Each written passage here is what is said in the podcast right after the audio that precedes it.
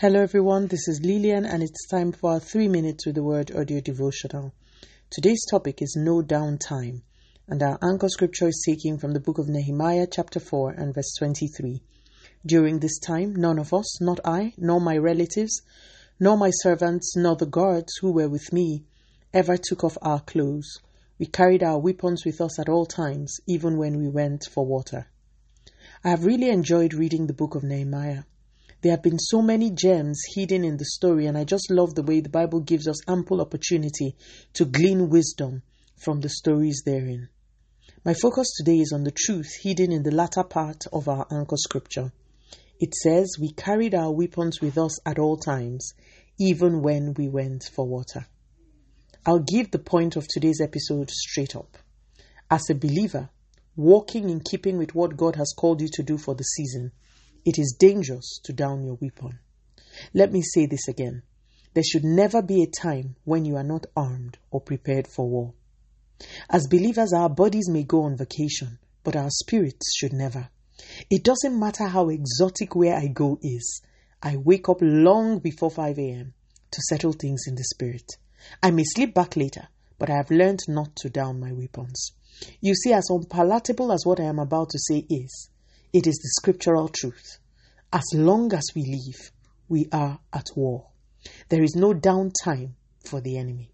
He doesn't take downtimes. He doesn't even want downtimes. He doesn't pretend that he goes on sabbatical. So, if this is true, that our adversary roams about seeking who to destroy, is it not utter foolishness to think that we can down weapons right in the heat of a battle? Nehemiah said, We carried our weapons with us at all times, even when we went for water. My dear listener, the weapons of our warfare are not carnal, but they are weapons all the same. Weapons must be carried. Do you even know the weapons that you hold? Or do you practice using a weapon for the first time in the heat of a battle?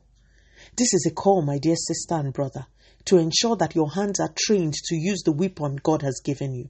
If you will build a part of the structure that God has committed into your hand, you will need to hold on to your weapons always. And let me clarify that every believer on the face of the earth today has an assignment that God is expecting them to fulfill per time. You don't determine that assignment, God does. It is that assignment I continue to refer to as the portion of the wall that you are to build. If you have taken a downtime, please get back up and take up your weapons once more. Let us pray. Father, in the name of Jesus, thank you so much for your word. Lord, we pray for grace to be armed at all times. Continue to take all the glory, Almighty, victorious God.